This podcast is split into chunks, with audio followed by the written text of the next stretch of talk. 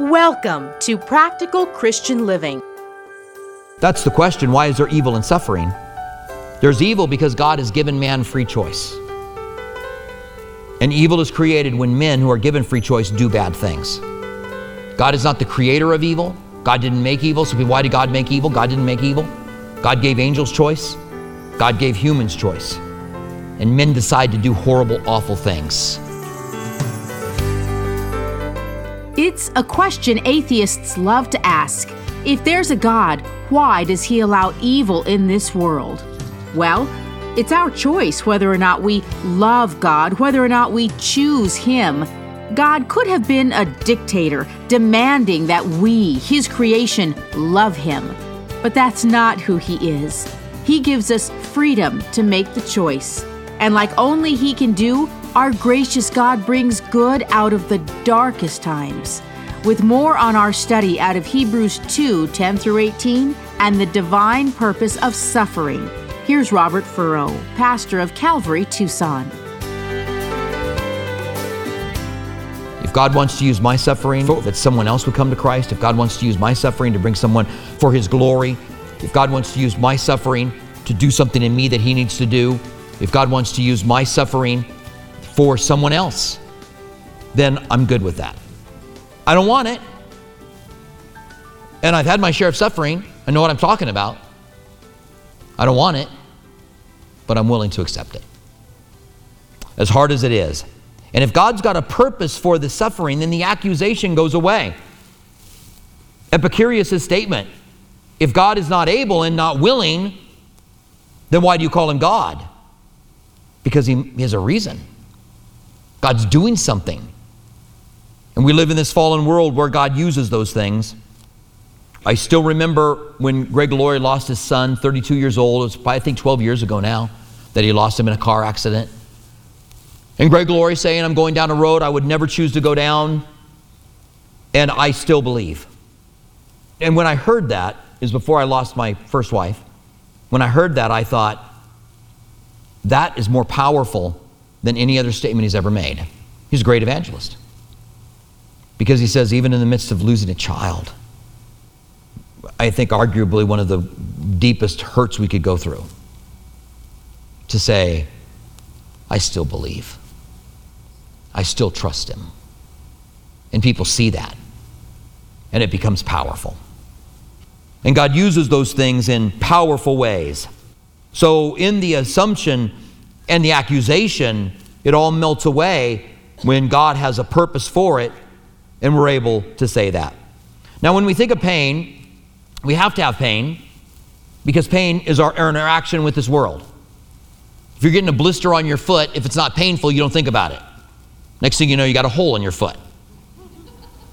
You know how when you touch something and it's hot, if you didn't feel pain, you would injure yourself. And this is exactly what happens to lepers because their bodies are numbed by the disease of leprosy. It affects their skin, their nerves are numbed, they injure themselves, and they lose fingers and noses and ears, and, and it becomes vulnerable to the disease. There is a disease called CIPA in which you do not feel pain. The nerve cells don't grow, and you don't feel the result of your injury. And because of that, these people lose feet and fingers and toes and ears. The same thing that happens to lepers. Because they will injure themselves not knowing that they've injured themselves. There will be infections that will take place. And it is just an, it's a, a disease that you might think you want. That I don't feel any pain, no physical pain, but it's a devastating disease that will affect you all the rest of your life because you have to constantly be careful because you don't have that interaction. I think the same thing is true with the inner man, with the soul. When our soul is hurting, it should tell us something is wrong. It shouldn't just be something that we want to try to mask and get rid of. We should know that we've got whatever's going on with our soul, that it hurts. First of all, it's okay to hurt, it's okay to grieve, it's okay to suffer, it's okay to be depressed. It doesn't mean you're not a Christian. But in that pain, you evaluate where you are. And is there anything that I need to do? I'm not saying it always is. The mind can break just as like a heart can break. And so sometimes there needs to be care for the mind. I understand that. I'm not one of those pastors that believes that all mental conditions are somehow not to be cared for by doctors. I think that's silly. I'm not saying that, but I am saying that if you're hurting inside, then evaluate. Because just like touching something that's hot gives you feedback, when you're hurting inside, it gives you feedback. Maybe that will lead you down the medical road. Maybe, maybe so. Maybe that feedback will lead you down the medical road. But either way, you're evaluating. You're using pain for what God wanted pain to be used for. Just a couple examples of this, and then we're going to get on with our text. Joseph in the Old Testament, the last 10 chapters of the book of Genesis. Joseph is the favored son of Jacob. He plays favorites. Joseph is not the smartest kid because when he has dreams that he's going to be the leader of the his what is it at that point 11 brothers he goes and tells them I had a dream that even mom and dad bowed down to me you might want to just give it a little shuddy and keep that to yourself joseph his brothers became so incredibly jealous that they, they kidnapped him. His dad gave him a coat of many colors, which was the coat that selected that he was the leader of them. They were out working away from home, probably wanting just to stay away from the situation. And Joseph showed up and they kidnapped him. They were going to kill him. But they saw a group of Ishmaelites going by and they said, What profit is there if we kill him? Let's sell him. So they sold him into slavery. Because he was a bright guy, I said he was dumb earlier, it was a joke. He's incredibly bright and blessed by God. And he rose to the rank of overseeing the house. And the guy he worked for was named Potiphar, and Mrs. Potiphar saw him, thought he was a good looking guy, tried to seduce him, tried to stay out of the house, but one day when he had to be in the house, she grabbed a hold of him and she said, Sleep with me. And he wiggled out of his coat. He was willing to make a sacrifice to maintain his purity. And he wiggled out of his coat and she kept the coat. And when Potiphar came home, he said, You've brought this Hebrew here, just means traveler, right? Someone who doesn't live in one place. You brought this Hebrew here to mock me. He came in to rape me, and I screamed, and he ran out without his coat. And so Potiphar, I don't know that he really believed that, actually, because he doesn't kill him. Somebody tries to rape your wife, you're in Potiphar's position. He's the captain of Pharaoh's guard. And he says, Throw him in prison. He threw him in prison. His feet were put into fetters, and there they were crippled. He had an injury that was so bad it crippled him. He would carry that throughout the rest of his life. Eventually, God would rescue him. Eventually, he would be taken out of there, and eventually, God would lift him up, and he would rise all the way up to being second in command over all of, of Egypt. And then, when they were united with their father, they begin to live in the land of Goshen which is the beginning of their sojourn where they become slaves in, in Egypt. And when their father dies, in Genesis 50, verse 20, his brothers come to him and say, it's actually 19, I guess, come to him and say, you know, they want to talk about being sold into slavery. They're like, maybe Joseph, who's this powerful man now, second in all of Egypt, maybe he's going to kill us now. So they come to Joseph to kind of straighten it out. And Joseph says, I'm going to paraphrase this You meant it for evil but God meant it for good. And now we get the reason why there's evil in the world. That's not in our text, but that's the question why is there evil and suffering? There's evil because God has given man free choice. And evil is created when men who are given free choice do bad things. God is not the creator of evil. God didn't make evil. So why did God make evil? God didn't make evil. God gave angels choice. God gave humans choice. And men decide to do horrible, awful things. God chooses to let men be able to do those things and suffer the consequences of it, and other people to suffer the consequences of it, because God has given us a freedom of choice. And it's probably connected to the whole love issue. God could have made us robots. God could have predetermined us that we would serve Him and follow Him. But that's not a. What kind of love is it if you know if you have to marry Him, right? If you don't have any choice, you got to marry Him. That's it. But if you choose to love God or you choose not to, then you can do the evil in a fallen world. You equate that with a fallen world. If you didn't have a fallen world, it would be a whole different issue. But you equate that with a fallen world, and there's evil. All right, so um, one more thing, and that is I don't know that suffering is for this, but suffering of other people allows us to show compassion. God has compassion on people who are suffering, and we are his hands and feet.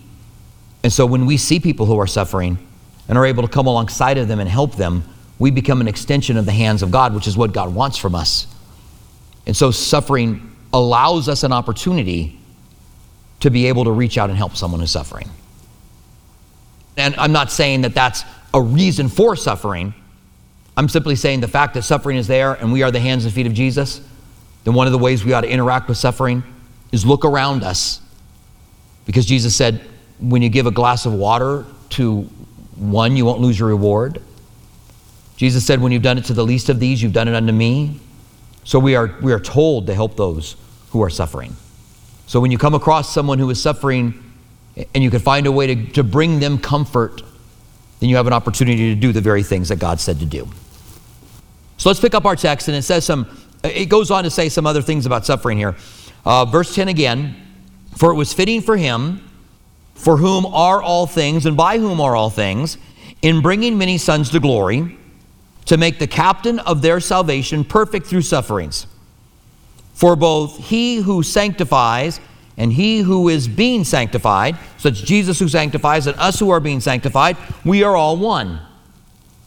So there's a oneness, there's a, there's a unity between us and Jesus, our sanctifier and us who are being sanctified. Jesus prayed that we would be one. It doesn't mean that we have to be one with people that have heretical statements or with cults, right? It means that with genuine believers, there's a oneness, and we are one with Christ, which is a pretty powerful statement.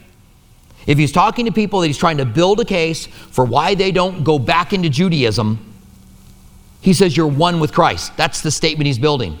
The sanctifier and he who is sanctified is one, for which reason he is not ashamed to call them brethren. Jesus isn't ashamed to call me brethren. The Bible says that we're not supposed to be ashamed of Jesus, that if we're ashamed of him today, he'll be ashamed of us in that day, that day, the return of Christ. But Jesus isn't ashamed to call me brethren. And you probably should be. Or everyone in here. You say, well, I'm not, uh, I'm not worthy. Hmm, welcome to the club. There's none of us who are. We're all not worthy. And yet we are his brethren. He's our big brother, as it were. And then he gives some passages in verse 12 saying, I will declare your name to my brethren. In the midst of the assembly, I will sing praises to you. This is all quoted from the Old Testament, and you find this all the way through the book of Hebrews. He's writing to Jewish people. He uses the Jewish Old Testament to build his case for what he's saying. He gives them another quote from another place I will put my trust in him. That is, there's one coming that we would put our trust in, that's Christ. And again, here I am the children of whom God has given me. So God receives us. Verse 14, inasmuch then as the children have partaken of flesh and blood, as we as the children of our Father have partaken of flesh and blood, he himself likewise shared in the same, that through death he might destroy him who has power over death, that is the devil Satan has power over death. Satan is the God of this world. Satan blinds the eyes of those who don't believe. And Jesus, by his death on the cross, made an open spectacle of him, Colossians tells us. And he defeated death by that death and by his resurrection. So that even though we may die, we will live. And it's part of being able to put up with the suffering here now for Christians. It's part of when we get some kind of a terminal prognosis from the doctor. And we say, I'm going to die. That we can go, but I'm not really going to die. I'm going to be with Him. I'm going into the most glorious time that I will ever exist with Him in eternity. Doesn't mean that we don't love life. We certainly don't love it more than Christ. Doesn't mean we want to go. It simply means that we know that we will be in his presence. When my late wife learned that she had stage four, we first of all learned she had cancer, then lung cancer, then stage four lung cancer. She passed away 13 months after we got the diagnosis that she had it. And as I watched her go through the process of getting closer and closer to death, becoming more and more immobile. The last two weeks were just accelerated. I saw her becoming more and more focused on eternity. Just was part of what she was as a Christian. She just became more and more focused on going and being with Christ. She became more and more focused on working with our kids and talking with them about the eternity and wanting to be with them. All she wanted to do was see her friends and see her family and, and focused in on Christ. She, she took to telling friends and family when they would go, might be the last time they would see her, the last two couple weeks or so, she took to saying, I'll see you around the corner, which is, was her way of saying, I'm not saying goodbye to you. I'm going to see you around the corner. I'm going to turn that corner now. One day you'll turn that corner, and I'll see you around that corner. Jesus has, has conquered the devil who is over death, that death no longer has power over me even though I die. Jesus said, I am the resurrection and the life. And if you believe in me, you will never die. But even if you do die, you will live. Knowing that there would be death in this flesh. And there are some people who won't die, but we will, those of us that do have death in this flesh, we will be in his presence. And it is far greater than anything we face here. The biggest thing that we have is that we're going to miss those who we love. That's the greatest weight that we should have upon us as we come to the end of our lives. Everyone does, some sooner than others. My father passed away at 38. I think I said 36 before, but 38, which I didn't realize how young that was until I was 38. right? I just always thought he died an old man.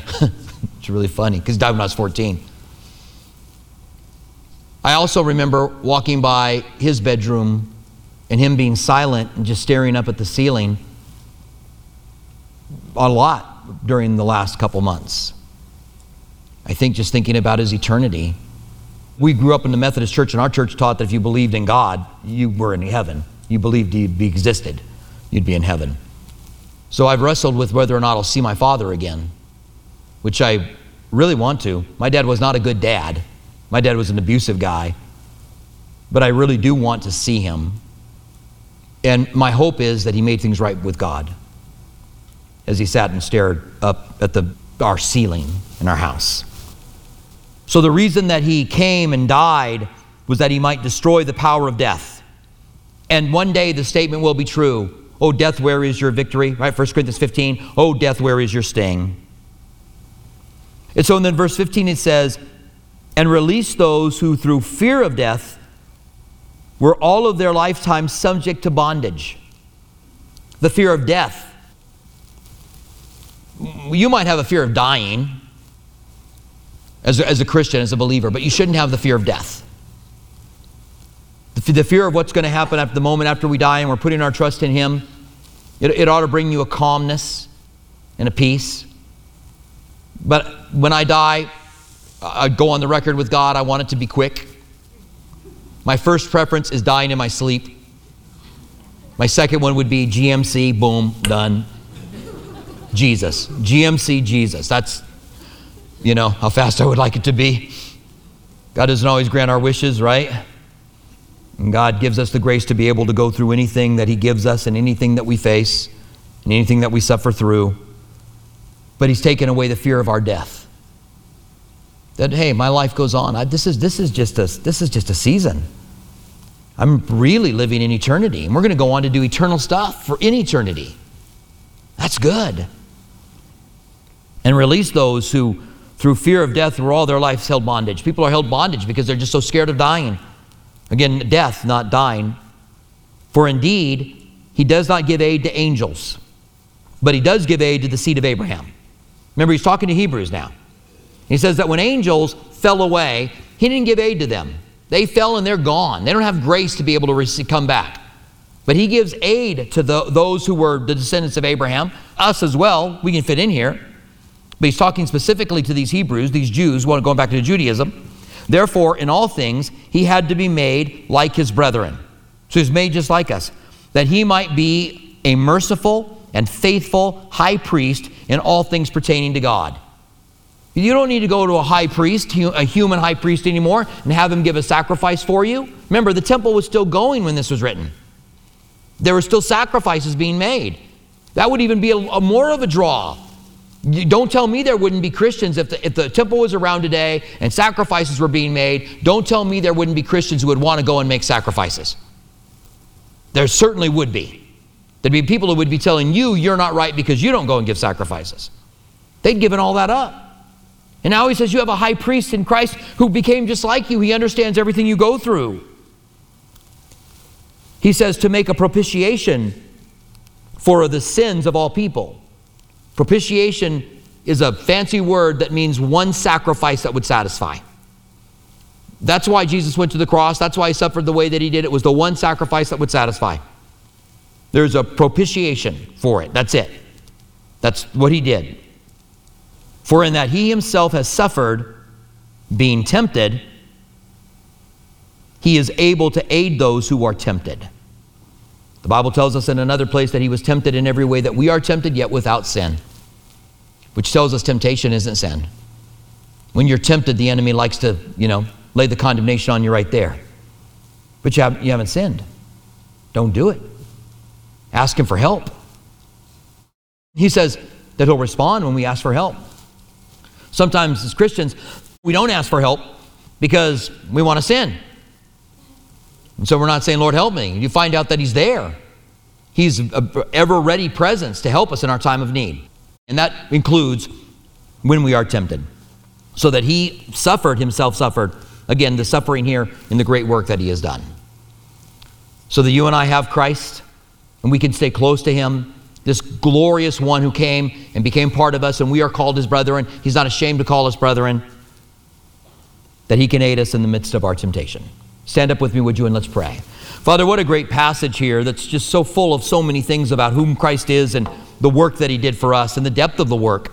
And getting right down to the crux of things when we talk about his suffering and the reference to the glory of his suffering, that he did this so that death would be defeated so that we would not have a fear of death that is paralyzing. Lord, what a great what a great thing for us to know. And as that we surrender ourselves to you as well. Lord, we will ask you always when we are facing difficulties, hardships and sufferings to be delivered from it, but we'll receive it if through the suffering you want to do a work. And we thank you for this. In the name of Jesus, we pray. Amen. Now may the Lord bless you and keep you. May he make his face to shine upon you and be gracious unto you. May God lift up his countenance on you and give you peace. May you find the peace of God in the midst of even difficult and hard times. I'm not saying God doesn't deliver and doesn't set us free because he does, just doesn't do it all of the time. You know, from my experience, he doesn't do it most of the time. Just be honest, right? He does it sometimes.